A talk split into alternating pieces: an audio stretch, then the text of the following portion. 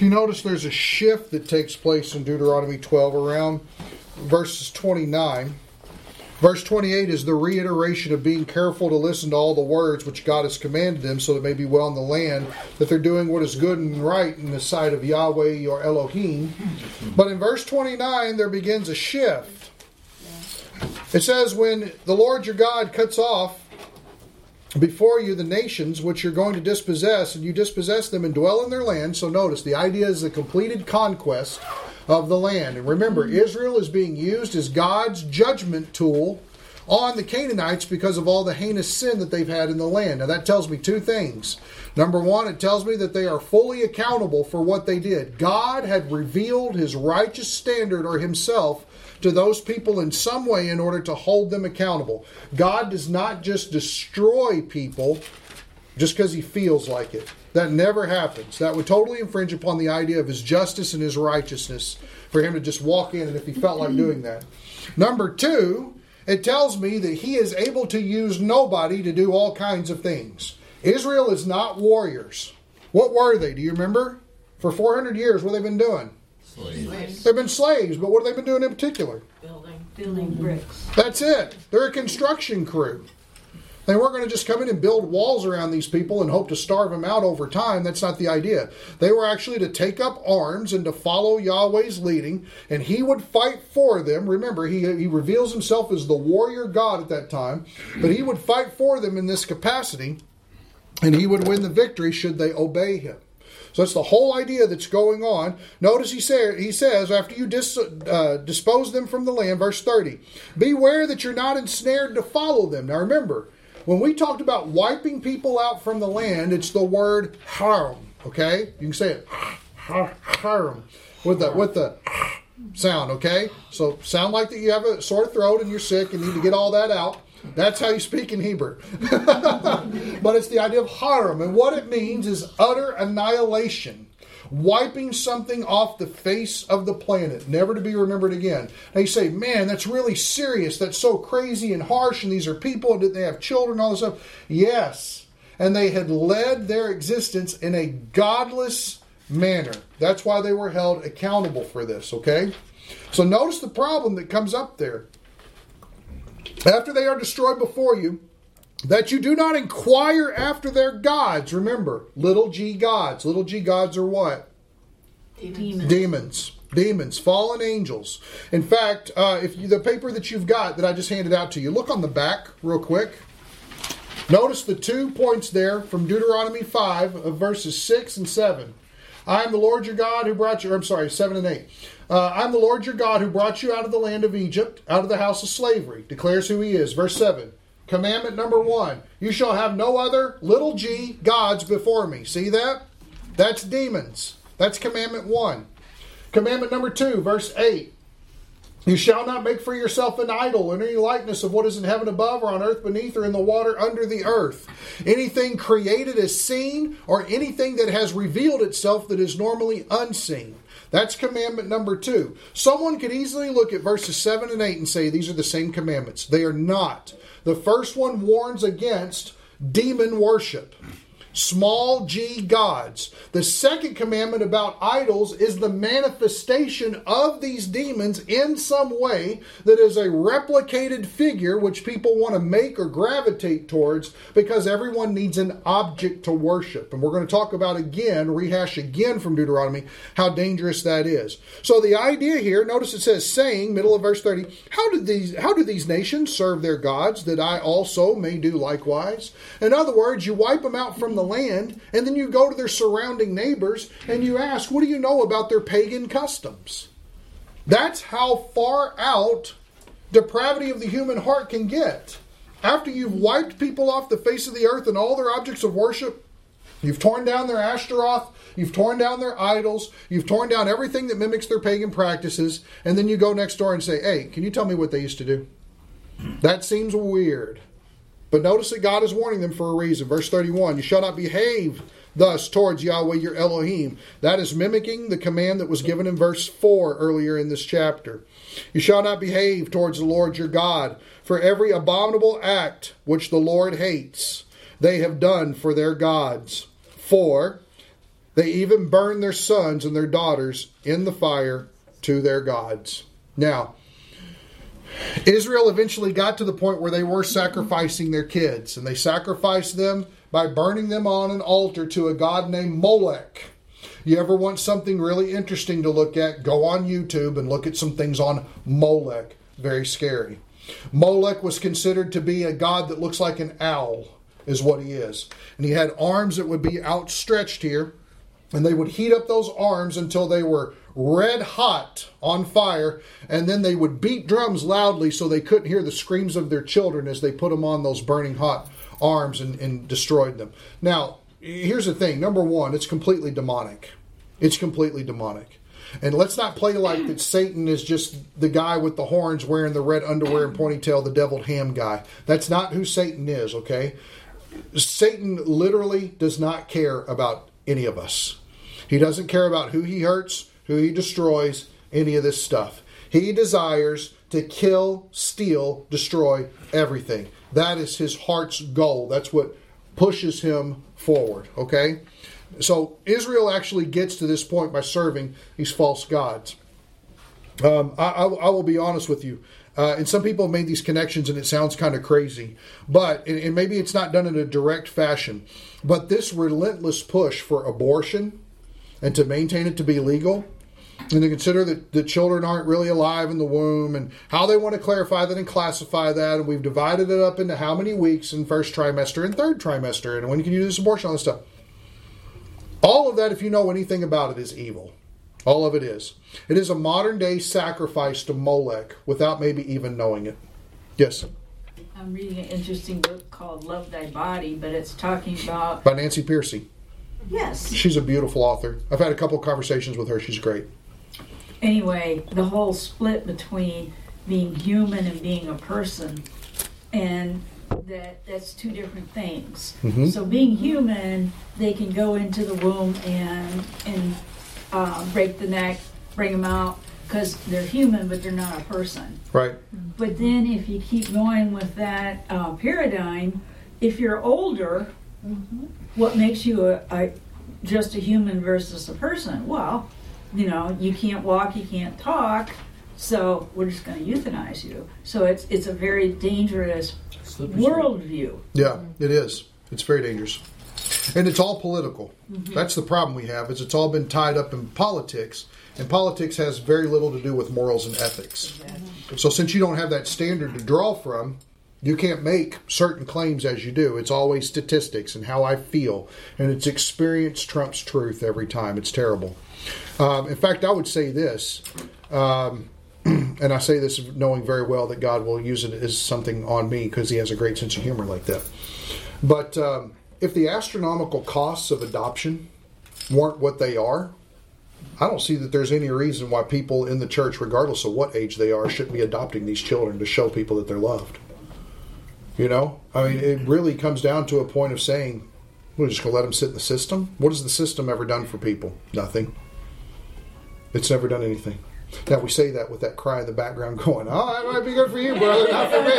You know, you can hear that very well. But here's the great thing about that: I can tell that's not my child, so I can say with a clear conscience. There's God's sense of humor for you. There's God's sense of humor right there. He's like, you know, it's like, man, you don't want to turn on this. So, um, so here's what we're going to do. Look at verse 32. Whatever I command you, you shall be careful to do. You shall not add to nor take away from it. Does everybody, does this remind you of the end of Revelation? Yes. Mm-hmm. Okay, notice that. And some people say, well, that's just restricted to the book of Revelation. No, it's restricted to the entire scope of Scripture, okay? Not to add or take away. What's interesting about Eve this is if that. you were, what's that? Eve did that, and he said not to touch the fruit either. Yeah, Eve did that, and that got her into a world of hurt. Yeah. Mm-hmm. Because now she started doubting what God had really said to her. Yeah, and that's that's Satan. One of Satan's most deceitful things to do it's confusing language. That's one of his greatest temptations. If you've ever sat down with somebody who's a Jehovah's Witness, Seventh day Adventist, Mormon, one of the first things that you realize is that when you talk about Jesus and they talk about Jesus, you're not talking about the same accepted idea of what Jesus is. When you're talking with a Muslim about Isa, okay, who they believe Isa, their name for Jesus, who they believe Jesus is, and who you believe Jesus is, are not the same person.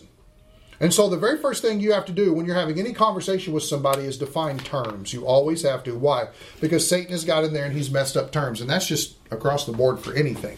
What's interesting is, is in the Hebrew collection of the scriptures, verse 32 of chapter 12 is actually chapter 13, verse 1. That's important to know. Why we've changed it, I don't know. But I, I, want to believe that the Hebrew scholars had a better way of dividing the scriptures than we did so that we understand. It's summary thought coming in. And here's the first thing that you notice. If you think of verse 32 as verse 31, what is the preeminent subject in that verse? What is it?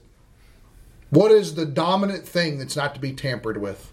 God's Word. God's Word.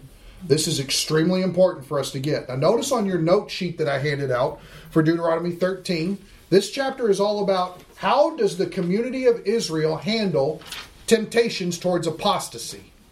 How do you deal with people that would want you to serve other gods? Okay?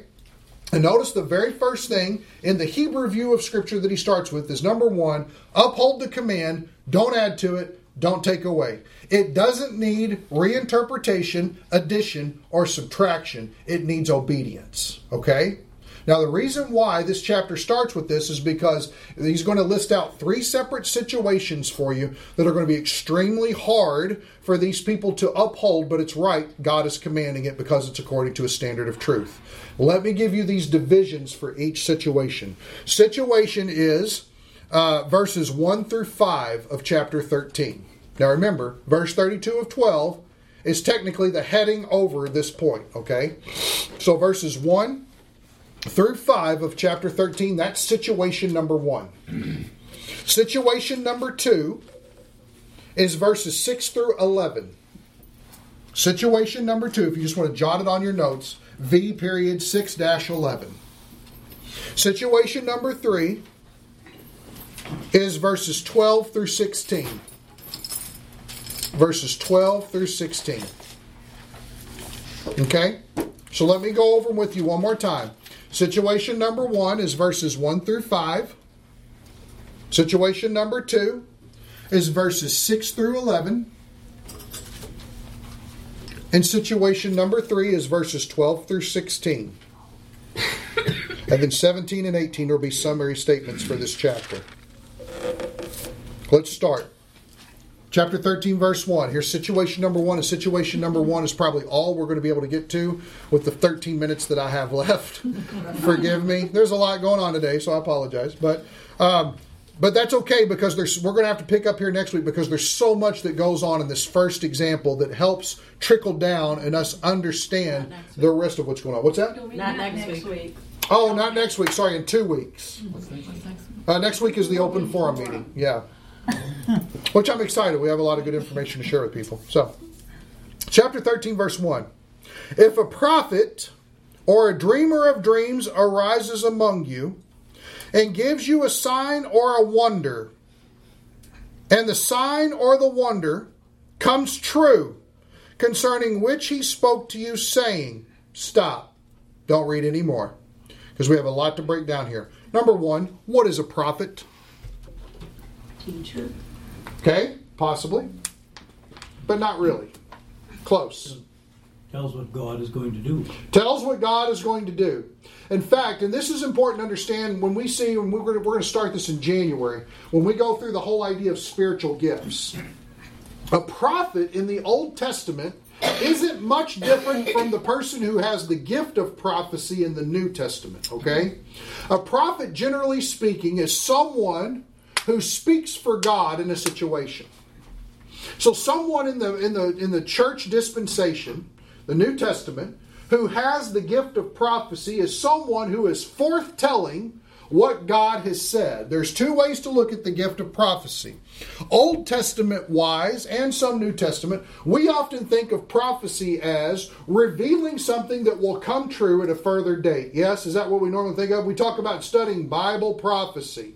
Technically, that's not a right term because when we talk about Bible prophecy, if we use the idea of the word prophet, we're talking about anything that's been said in Scripture. That's really what it is. Now, when we say the words end times prophecy, now we're being a little bit more uh, honed in on what our actual language should be when we're talking about the idea of future things, or eschatology is what we would call it, what the end times are going to bring about. So when we talk about the idea of prophecy, generally speaking, we're talking about forthtelling something that God has said. So there's forthtelling what God has said, and in a predictive manner, there is foretelling what God has said. F O R E dash T E L L I N G, foretelling, which would be predicting something that hasn't been previously revealed in Scripture.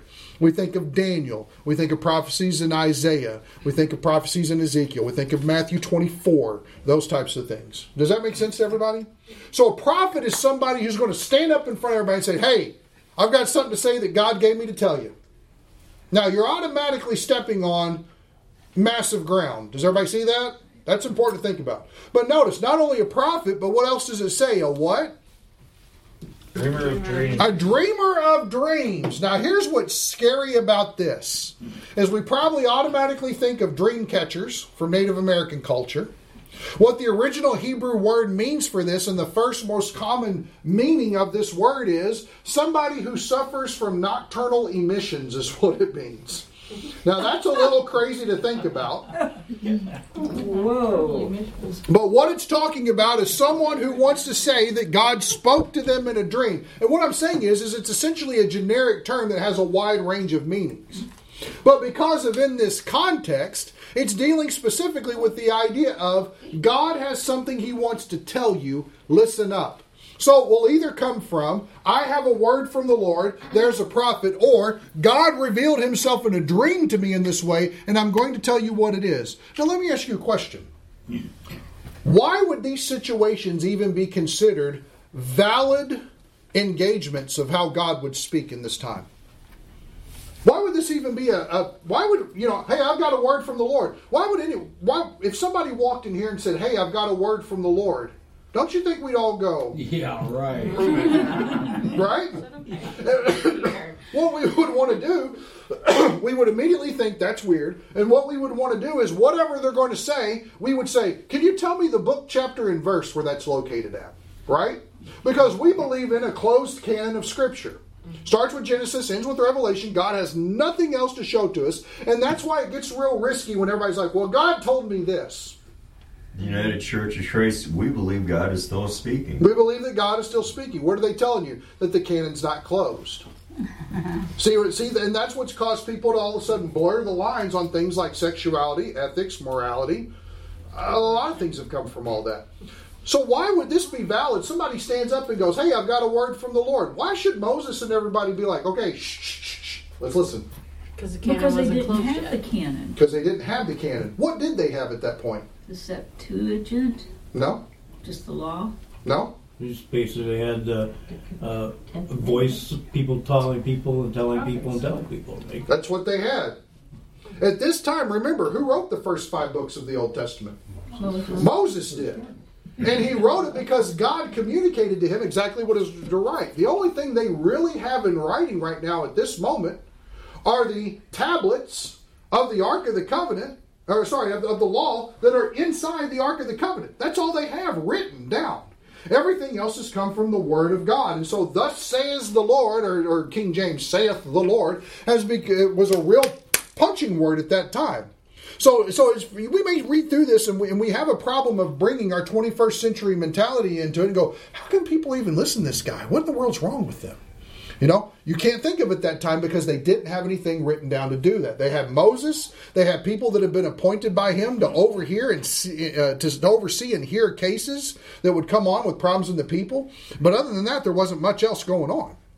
Look at verse two. And the sign or wonder comes true concerning which he spoke to you, saying, Now watch, here the contents of this prophet or dreamer's words. Let us go after other gods, whom you have not known, and let us serve them. Now stop. They say something's going to happen, and it's a sign or a wonder, and the sign or wonder comes true. Is anybody denying the, the validity of the sign or wonder coming true? No, the experience may have happened just as the experience was predicted to happen. What is the problem here? Violates the law that they have in writing. What does? Them worshiping other gods. Worshipping other gods. Notice the problem is is the prophet's words, not his signs. Everybody see that? Why do I disagree with the modern tongues movement? I disagree with the modern tongues movement. Not that I'm denying that somebody's having an experience. They're obviously having some sort of experience. But what do I need to validate that experience from? The written word of God. And we live in an age now where people have exalted experience and they've downplayed God's truth. My experience does not dictate God's word. God's word dictates my experience and it tells me how to think about it. You see what I'm saying? And so you may have somebody say, well, this is going to happen. This is going to come true. And it does. It doesn't mean squat in God's history. God is saying, call a timeout, get over the euphoria of, whoa, did you see that? And listen. What are they telling you? You know what? Let's go serve other gods. You know, this person, you know, uh, uh, Amy had leprosy, but leprosy is gone off of Amy now. Whoa! I can't believe how that actually happened. Now let's go serve other gods. The problem is they let the validity of the experience entice the heart to walk away from God. Everybody see how dangerous that is? And notice, this isn't just you're dealing with, you know, people who, who have overinflated the charismatic church. I love charismatic people. I, I, I came to a real serious relationship with Christ in the charismatic church in a Calvary chapel. Do I feel that I have differences with them on some things? Yes, but they're still my brothers and sisters in Christ. But just because they're off on things doesn't mean that I need to change my mode of operation is saying God's word first, everything else out of that, separate. This was a problem they're dealing with in Moses' time. And notice what they're saying. You're going to get in a situation in a community, and here's the question where does the prophet or dreamer of dreams come from? Notice that. This isn't an outside the camp issue. Right? What's going to happen to everybody outside the camp that they're going to the land? They're dying. You see what I'm saying? That's it. We're going to execute them they, they, they've sinned enough, and now judgment has come. Notice this is somebody from in your own camp who you fellowship with, the neighbor that pitches your tent next to it, that your kids play with their kids. You see what I'm saying? This is somebody in the camp who said, You know what? I've been given this ability. Here's a question Where did this ability come from? Not inside the camp. Notice that. It wasn't from God, was it? Everybody see how much is packed in this first situation. The occurrence of the miracle or the sign of wonder is not from God because God giving it through a prophet, the words would match up with the truth. The problem is, is that the words are leading in deception. If that's the case, where do the signs and wonders come from, even though the signs and wonders came true as it predicted? From the enemy of God. Everybody see that? It's demonically motivated. How do you know that? Come, let us go serve other gods. Who are they? Demons. They're demons. Notice that. That's the infiltration. Proof of God's working, though, in that situation coming true? And then why is their response, let's go serve other gods that have not proved themselves? Well, what it seems to me would be is that the people, these prophets and these dreamers of dreams, are actually predicting and then performing these miracles for the purpose of grabbing a hold of people, almost like enticing them, schmoozing them in that way, and then leading them astray with their words that they have to say. But allegedly, his word was from their God, the one they believe in. And if it came true, You talking about like as far as like a false god or demon no, made it come true? no. So allegedly, I'm a dreamer of dreams, and I say, Your God has told me this, mm-hmm. and that comes true. Mm-hmm. Allegedly, your God has just fulfilled what I have told you. Yeah. So why is their response, let's go serve other gods? Because what I think the idea here is is that God is not giving them this. I think what we're seeing actually is that demons have power. Uh, we know that from from uh, if we were to do uh, an account of let's say that we got out our concordance and we just looked up Baal B A A L okay? And we looked around where all the worshippers of Baals what were some of the things that they were to do? We know them most often is they cut themselves and try to get you know attention of their god. But there were still a lot of other crazy spooky supernatural things that go on with dealing with that. Why is that? It's a supernatural realm. It's the demonic realm. And so what I think it is is that they're actually coming because of this influence they're either carrying from Egypt that has come through their family line, even over the 40 years of wandering in the wilderness, or it is some tor- type of influence that has come on them from not fulfilling the command to destroy people in the land, which we find out later in Joshua. That's exactly what happens. They make a deal with somebody and it destroys the whole thing. Here's the other thing we find, and I haven't gotten to this yet because that question's an excellent question. But notice verse 3. You shall not listen to the words, notice the emphasis on the words, of, the pro- of that prophet or that dreamer of dreams. For Yahweh your Elohim is, what does it say? He's testing you. He's allowing for that to come true by a false means of a God in order to test the people. Test them as according to what? To find out if you love Yahweh your Elohim with all your heart and with all your soul. He's letting it happen to ask if you love him. You say, well, why does God have to prove that? He's not proving it to himself, He wants to prove it to you. Where's your heart really at with God? You see what I'm saying? When the rubber meets the road, what choice do you make? Is it a righteous one? Not a righteous one that we concocted of ourselves, but is it a righteous one saying, God's word says this? Isn't that how Jesus dealt with temptation? Jesus, you're so hungry. Make these rocks bread. It is written this. Well, uh, here, let me throw you off, uh, you know, throw yourself off this uh, mountain here, and then we'll let you hit the bottom. No, it is written this. Well, here, just bow down and worship me. I'll give you all these kingdoms. It is written this. It's interesting that Jesus' answer for every temptation he had was somewhere in the scriptures. In fact, it was all in the book of Deuteronomy. Isn't that interesting? That's how Jesus dealt with temptation. And I think that's the point that God is trying to get at here. My commandment is supreme. Regardless of what they do, remove the razzle dazzle out of the whole situation. What has my word said, and how does my word compare with what their word is telling you to do? Everybody see that? That's really what all, and like I said, you know, uh, this morning, that's what all decision making in the Christian life boils down to. What has God already said? If it doesn't answer it in detail, it answers it in principle. I guarantee you. Yes. So this this miracle that the dreamer of dreams, it will it not necessarily God did it, but a demon because they have power, right? Mm-hmm. They have power to do miracles. Demons have all kinds of pe- powers. I mean, they're they able to indwell people. That's how they would have attracted worshippers in the first place. Yeah. You're not just going to worship a Yeah. carved rock because it's a carved rock. In, in Acts, the seven sons of Sceva try to come against a guy that's got a demon. I mean, he ends up stripping them naked, paddling them like a redheaded stepchild, and sending them running out of the house. I mean, it's it's unbelievable. And I'll say that to infringe upon any redheaded stepchildren. It's just a common phrase we use in Kentucky. But, uh, but yeah, I mean, he, he, he deals with them, you know, and, that, and, and he had supernatural power at that time. Why? Possessed by a demon. The guy who, uh, um, oh gosh, where is it? The, the, the guy uh, who was later cast by Jesus into the uh, legion was cast into the pigs, uh, where he was. Uh, Gen- gen- Gethsemane. Gen- no, no. Um, Genesaret, Genesaret, Gene- some- Gennesaret. I can't remember the, the Gar- Gar- Gerasenes, something like that. It starts with a G. Yeah. But anyway, when they came along, we've tried to bind him up in chains, but every time he breaks the chains. When's the last time you broke a chain? You see what I'm saying? But when you've got a demon that's possessing you and doing that kind of stuff, it's amazing to see what happens. So, do they have power? Yes. Now, here's the question. I know we got to wrap up because we're, we're done. Here's the question Why do we not see a heavy volume of demonic supernatural activity like that going on here? Let's pray. God, thank you for our time together so we can ponder about wonderful things in your word, things that warn us, Lord, things that make us focus upon the fact of what you have said and that we hold fast to your truth. We pray it in Jesus' name. Amen.